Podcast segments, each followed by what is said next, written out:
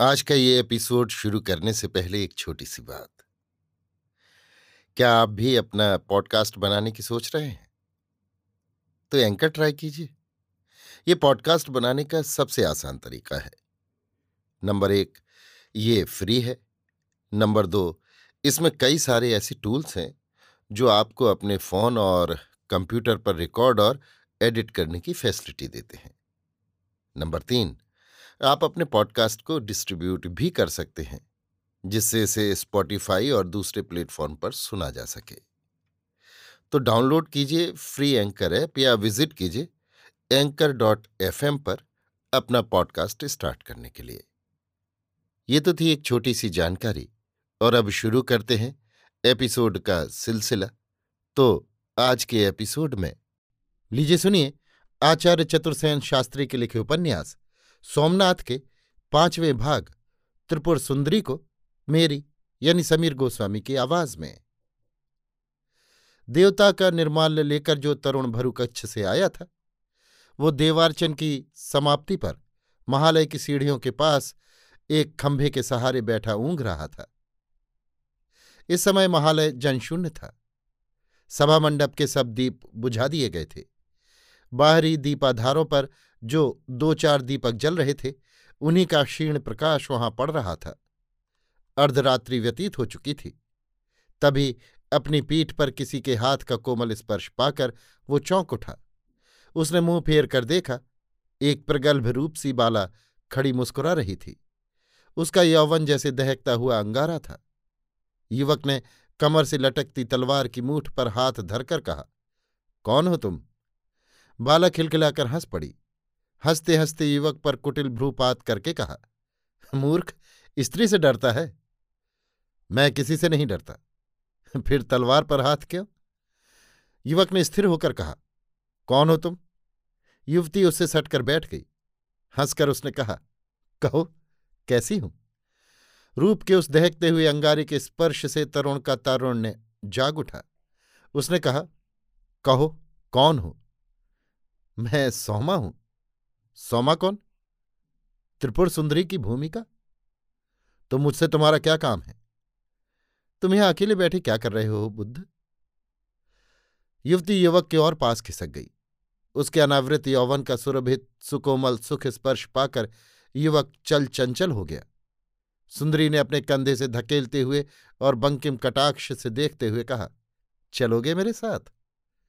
कहाँ? त्रिपुर सुंदरी के दरबार में? युवक भीत नेत्रों से युवती को देखने लगा। त्रिपुर सुंदरी की रहस्यपूर्ण वाम पूजन की विधि की बहुत बातें उसने सुनी थीं। युवती ने अपना उन्मत्त यौवन युवक के शरीर से सटा दिया। युवक के शरीर की नसों का रक्त गर्म होकर पिघले हुए शीशे की भांति दौड़ने लगा। उसने हकलाकर कहा, क्या सच सच कहती हो? तुम्हारा बड़ा भाग्य है। महामाया के चरणों में तुम्हारी पुकार हुई है। बाला ने एक प्रकार से युवक को अंक में भरकर उठा लिया। युवक की सोचने की शक्ति कुंठित हो गई। वो विमूढ़ की भांति तरुणी के पीछे चल दिया। महालय के वाम पार्श्व में जो विस्तृत उद्यान था, उसके उस ओर एक विशाल द्वार था। द्वार के उस पार त्रिपुर सुंदरी का मंदिर था। ये मंदिर चारों ओर से ऊँची ऊँची दीवारों से घिरा था। मंदिर के आसपास चारों ओर कुमारी, काली, कपाली, चामुंडा आदि नवशक्तियों के नौ मंदिर थे। त्रिपुर सुंदरी के संबंध में विविध किवदंतियाँ थीं। अनेक रस रहस्य की बातें लोग करते थे। वहाँ प्रत्येक गोख और स्तंभ पर शिवशक्ति की मिथुन मूर्तियाँ खुदी थीं। मूर्तियाँ नग्न और अश्लील और भिन्न भिन्न प्रकार के काम संबंधी आसनों की थीं। उनमें कुछ अत्यधिक नग्न, अश्लील, कामविकार और अप्राकृतिक संयोगों को प्रदर्शित करती थीं। मंदिर के द्वार पर विशाल भैरवी चक्र बना हुआ था। अश्विन की नवरात्रि में इस मंदिर की चहल पहल बहुत बढ़ जाती थी।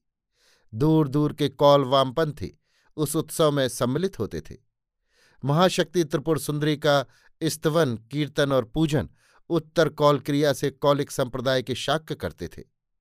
इन दिनों यहाँ नित्य मध्य मास और मत्स्य मधु का नैवेद्य चढ़ता, भैरवी चक्र की रचना होती और भक्तगण भोग विलास को मोक्ष का परम साधन मानकर वर्ण जाति का विचार छोड़कर, महाशक्ति महामाया त्रिपुर सुंदरी की आराधना करते थे।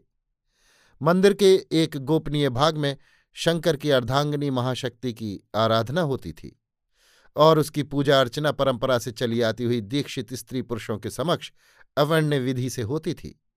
बिना दीक्षित हुए व्यक्ति का वहाँ पहुंचकर जीवित लौटना संभव न था। सुंदरी की नूपुर ध्वनि नवयुवक के रक्त में मदरा का मद उड़ेल रही थी। उसकी विलास लीला, अनावृत सुगठित देह, वीणा विनिंदित स्वर, उसके सुप्त यौवन को ठोकर मार मार कर जागृत कर रहे थे। युवती के स्वर्ण गात्र की मादक गंध से आविषित हो युवक मंत्रबद्ध सर्प की भांति उसके साथ साथ चला जा रहा था। एकाएक उसने साहस करके कहा, कहाँ ले जा रही हो उस अगम क्षेत्र में मुझे? भय मत कर। युवती ने उसके कान में मुँह लगाकर कहा। उसके कान और गंड स्थल से युवती का गर्म ओष्ठ छू गया। उसे रोमांच हो आया। फिर युवती ने अपने नर्म गर्म हाथों में उसकी कलाई पकड़ ली और उसे एक तंग अंधेरी राह में खींच ले चली। बड़ी देर तक वो उस अंधकारपूर्ण टेढ़े मेढ़े मार्ग में चलती रही। एकाएक ठहर कर उसने एक गुप्त द्वार पर पहुंचकर संकेत किया। किसी ने झरोखे से झाँक कर पूछा, कौन है? मैं सोमा हूँ। उत्तर में एक पुरुष हाथ में दीपक लिए बाहर आया। सोमा को देखकर उसने पूछा, प्राप्त हुआ? ये है। जिस पुरुष ने आकर द्वार खोला था, वो काला मुस्टंड और दिगंबर था। उसकी आँखें लाल हो रही थीं और वो मद्य के नशे में झूम रहा था। उसने सिर से पैर तक युवक को देखा। हास्य से उसके काले काले मोटे होंठ फैल गए और बड़े बड़े पीले दांत बाहर निकल आए। उसने कहा तबाव भीतर। सोमा ने युवक को भीतर धकेल दिया। मुस्टंड ने द्वार बंद कर लिया। दीपक के पीले क्षीण प्रकाश में उस भयानक पुरुष को देखकर युवक सहम गया। पुरुष आवश्यकता से अधिक लंबा और बेडौल था। उस दीपक के पीले प्रकाश में उसे देखकर युवक कांपने लगा। वे अनेक अंधेरे, अलिंदों और कक्षों को पार करके एक प्रशस्त प्रांगण में पहुँचे। हाथ का दीपक एक आधार पर रखकर पुरुष ने कहा, शस्त्र मुझे दे। और उसने अनायास ही युवक की तलवार हस्तगत कर ली। युवक आतंक से जड़ हो गया। सोमा ने बंकिम कटाक्ष से उसे घूर कर धीरे से कहा, चल चल। देवस्थान में शस्त्र की क्या आवश्यकता है? यहाँ भगवती महामाया की जागृत ज्योति है वो उसे धकेलती हुई भीतरी अलिंद में ले गई।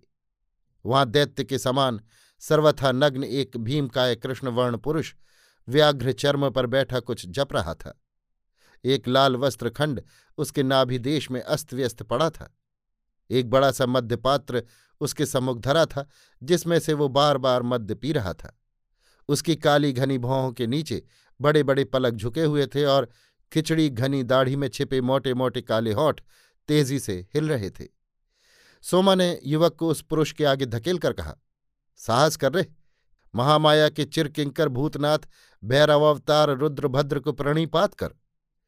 युवक कांपता कांपता भूमि पर लौट गया।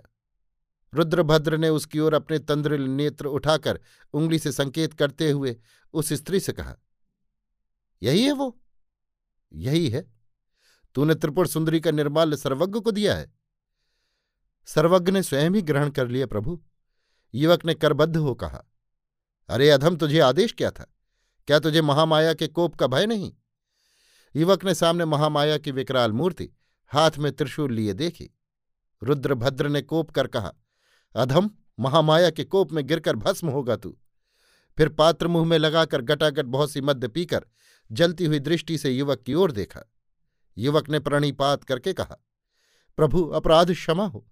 सर्वज्ञ की आज्ञा उल्लंघन करने की शक्ति मुझमें नहीं थी। इसी समय भीतर से दो मुस्टंड मूर्तियाँ निकल आईं। वे भी दिगंबर और मध्य से उन्मत्त थीं।